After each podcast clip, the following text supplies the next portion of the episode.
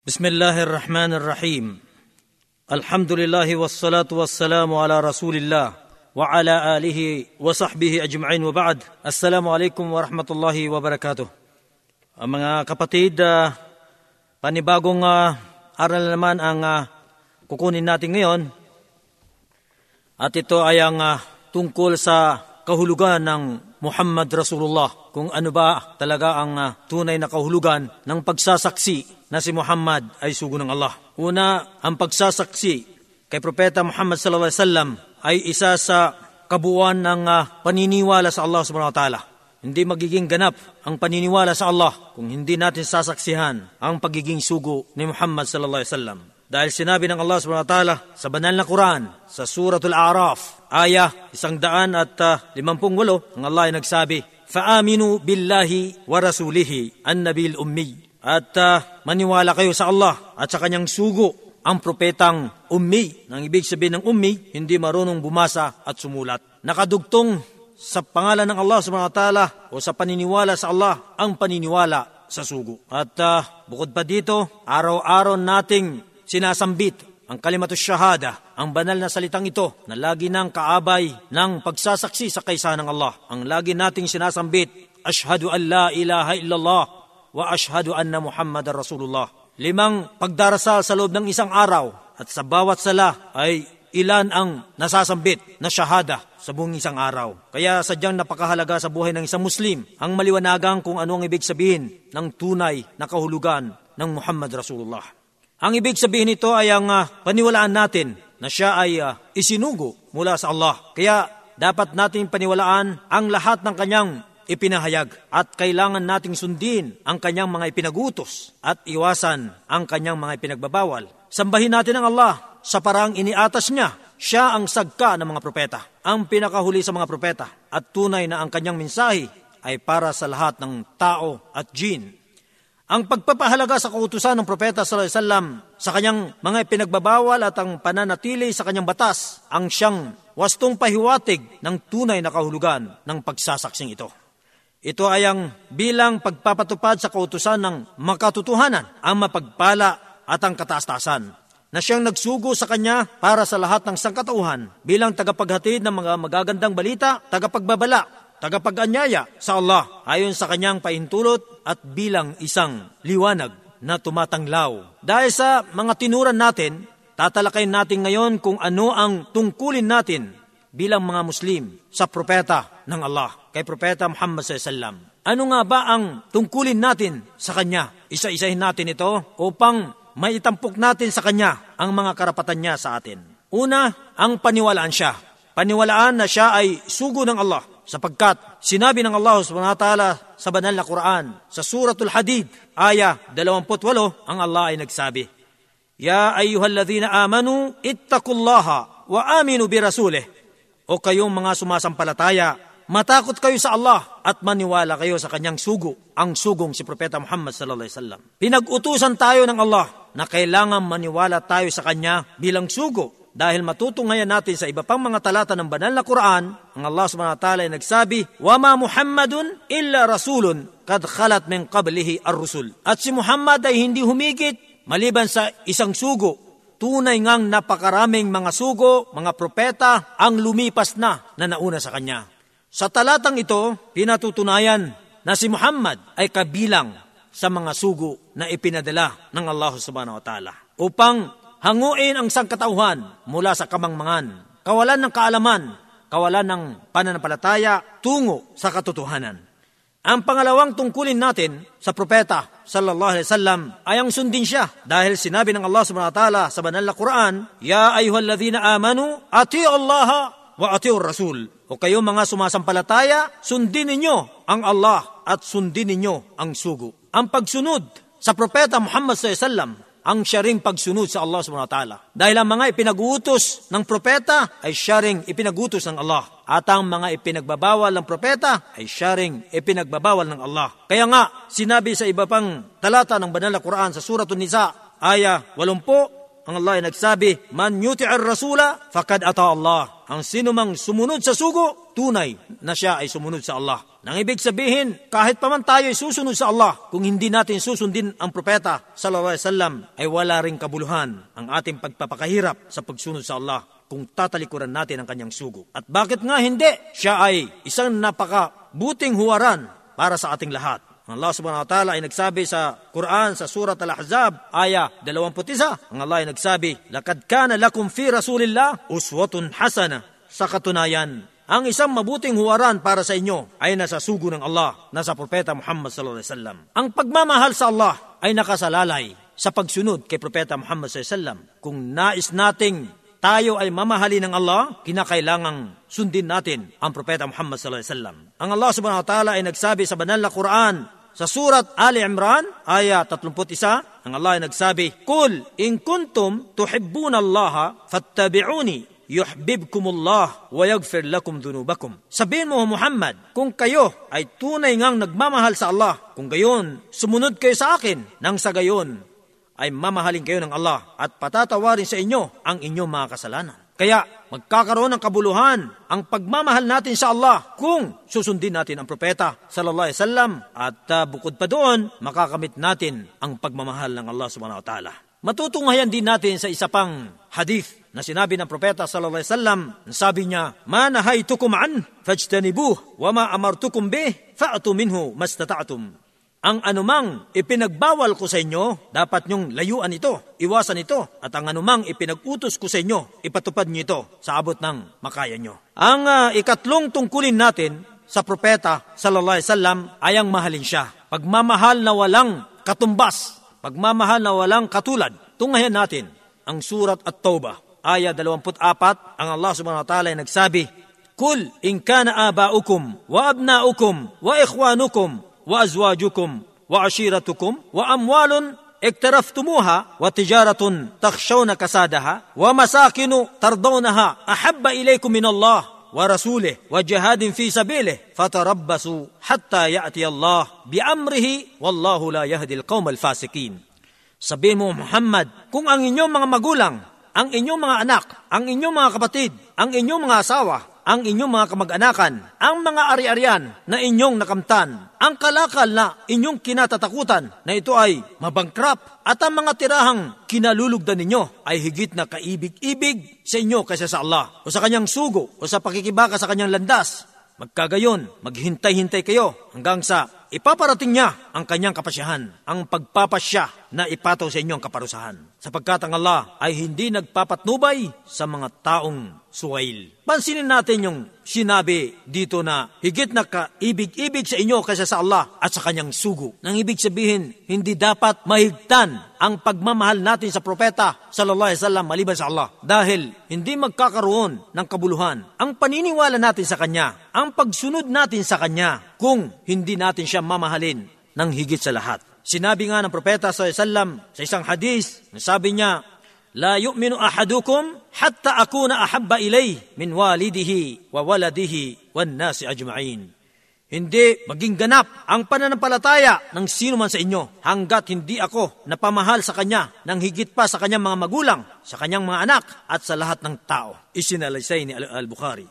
Ang ikaapat na tungkulin natin sa propeta sallallahu alaihi wasallam ay ang sambahin natin ang Allah sa parang iniatas niya. Hindi kasi ipinaintulot na magtakda tayo ng anumang paraan sa pagsamba sa Allah. Dahil ang tanging may karapatan na magtakda ng batas, katuruan, ay ang Allah subhanahu wa ta'ala.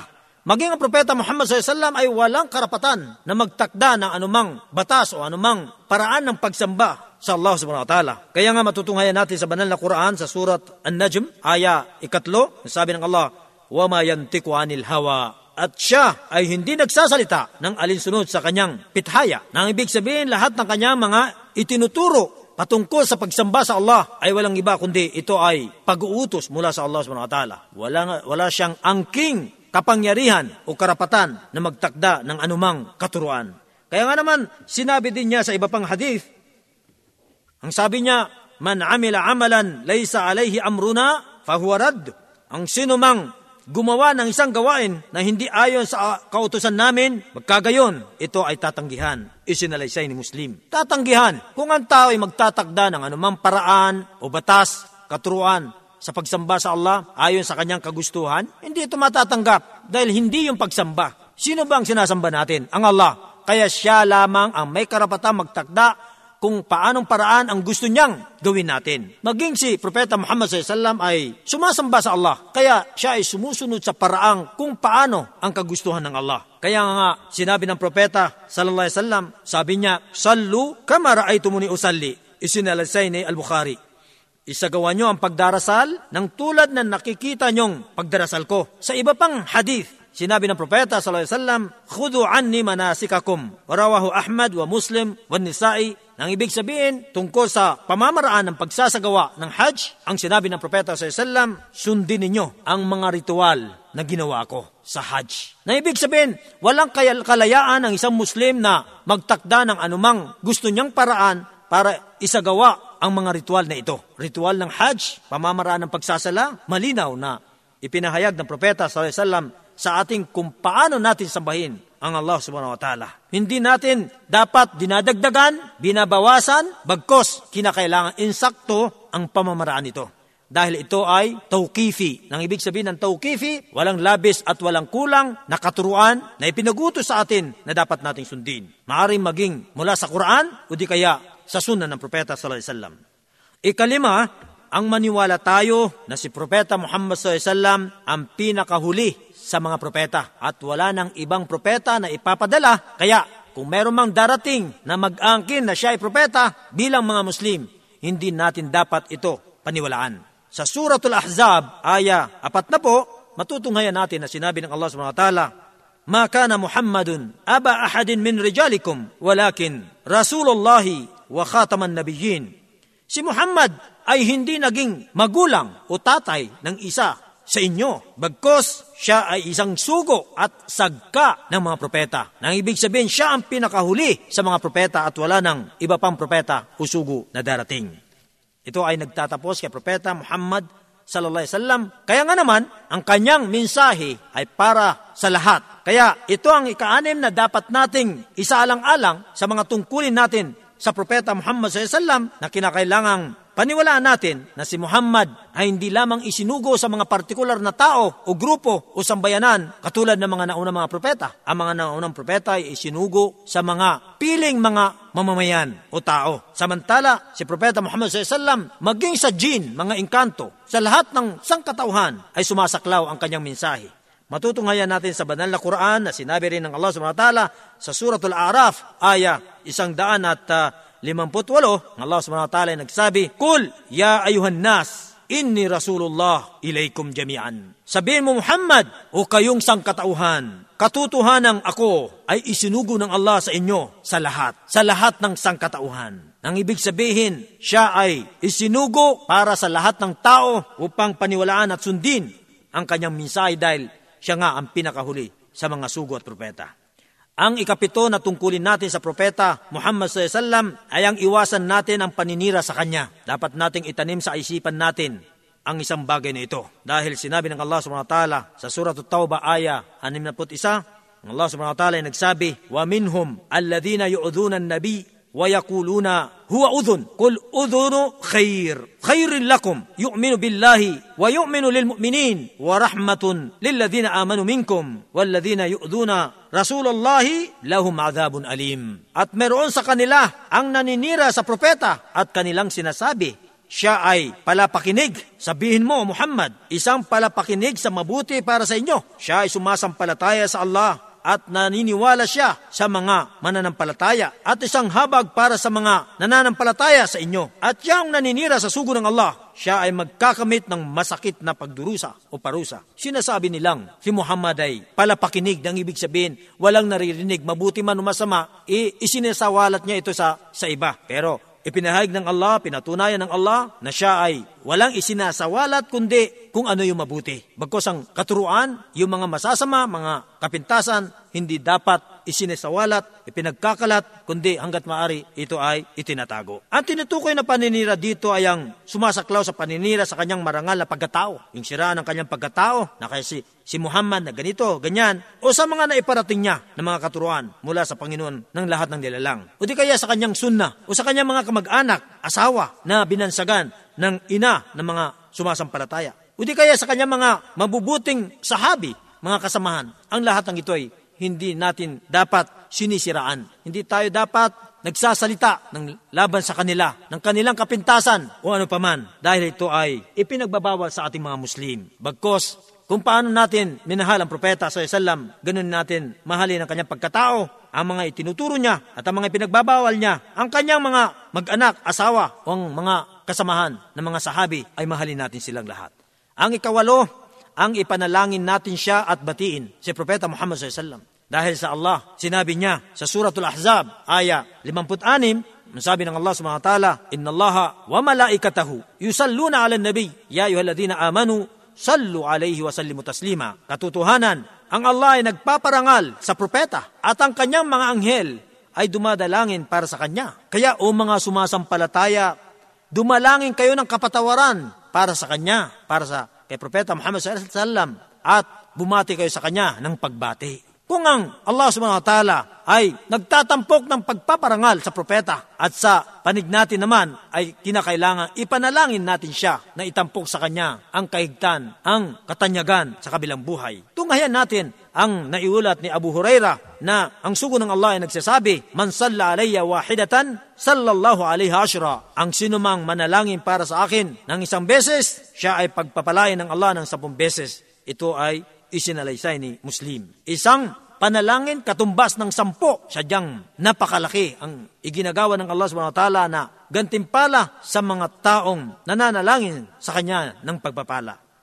Paano nga ba ang paraan ng pagdalangin sa propeta sa Islam? Ito naman ay matutunghayan natin sa hadith ni Ka'ab ibn Ajra na naipahayag ng propeta sa Islam. Sinabi niyang, Kulu Allahumma salli ala Muhammad wa ala ali Muhammad Ibrahim wa ala ali Ibrahim innaka Hamidun Majid. Allahumma barik ala Muhammad wa ala ali Muhammad kama barakta ala Ibrahim wa ala ali Ibrahim innaka Hamidun Majid. Na ang ibig sabihin nito, O Allah, pagpalain mo po si Muhammad at ang kanyang mag-anak tulad ng pagpala mo kay Ibrahim at sa kanyang mag-anak. Tunay po na ikaw ay kapuri-puri at maluhalhati Biyayaan mo po si Muhammad at ang kanyang mag-anak tulad ng pagbiyaya mo kay Ibrahim at sa kanyang mag-anak. Katutuhanang ikaw, o Allah, ay kapuri-puri at maluwalhati. Ito ang siyang napatunayan sa tumpak na hadith na pamamaraan ng pagdalangin sa propeta sa Islam. Kaya mga kapatid, ipinag-uutos sa atin na lagi nating sambitin ang dua na ito sapagkat napakalaki ng gantimpalang iginagawa ng Allah subhanahu wa ta'ala. Meron pang isang pahayag ng Propeta sa Islam, sabi niya, ang pinaka kuripot sa inyo ay yung naririnig ang aking pangalan, hindi man lang ako ipanalangin. Kaya sa tuwing nasasambit natin ang ngalan ng propeta sa Islam, o di kaya naririnig natin na sinasambit, sasabihin natin, Allahumma salli wa sallim ala Muhammad. At dito na naman magtatapos ang aral natin ngayon, inshallah ta'ala, susundin natin ito ng mga karagdagang aral upang lalo pa nating maliwanagan ang lahat ng mga bagay na dapat natin mapag-aralan sa pananampalatayang ito upang maging matatag at maging makulay ang buhay natin bilang Muslim. Wassalamu alaikum wa rahmatullahi wa barakatuh.